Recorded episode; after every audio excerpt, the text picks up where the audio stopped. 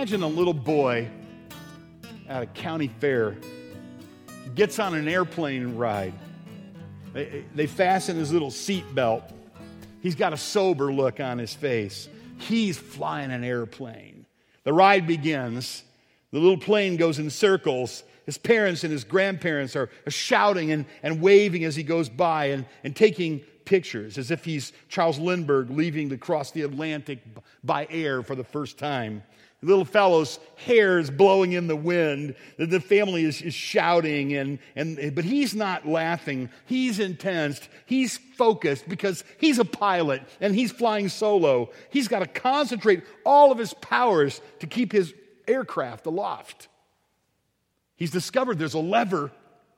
He lifts the lever and he realizes the plane will rise.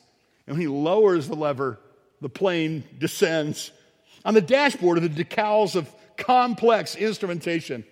There's a flashing light that, that means nothing. There are pedals that do nothing. There's a yoke and turns nothing. He grasps it with both hands and he banks around the circle. And with a furrowed brow, he works the buttons on the yoke and the lever. Finally, the ride comes to an end. And the little boy climbs out on the wing as if he just returned triumphantly from the moon, or as if he just completed a sortie defending London from the Luftwaffe. His heart pounds, his hands tremble. The whole flight depended on his skill as a pilot. Most people, most people I know have a hold on this life as if the whole thing depended on them. Their hearts pound, their hands tremble, they're working the levers in a desperate attempt to keep their life aloft, but God is at the controls.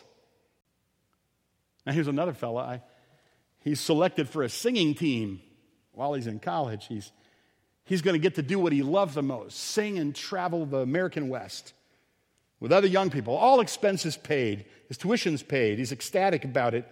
He's going to be on campus for about three weeks training, and then in late September to Christmas, he'll be on tour in the American West singing. Early in September, a subtle change comes into his life.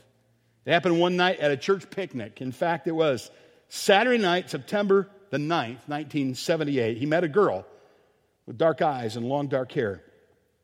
He talked her into eating with him in the college cafeteria. She agreed to spend that evening with him. They played putt putt golf later. He was distracted by the smell of her perfume and the way the wind blew her long hair. She beat him. He talked her into accompanying him to church a few times. He wanted exclusive rights to her romantic affections. It was all he could think about. Before he could secure her promise, he had to leave on tour.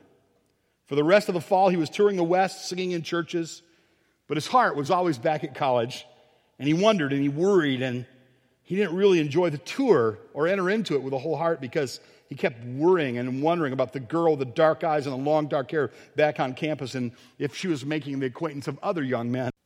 He, he lived just to, to call her on the phone. He longed to get rare mail from her. And she was among the prettiest and the best of the new freshman crop that had come in that year. And he knew that she was getting a lot of attention.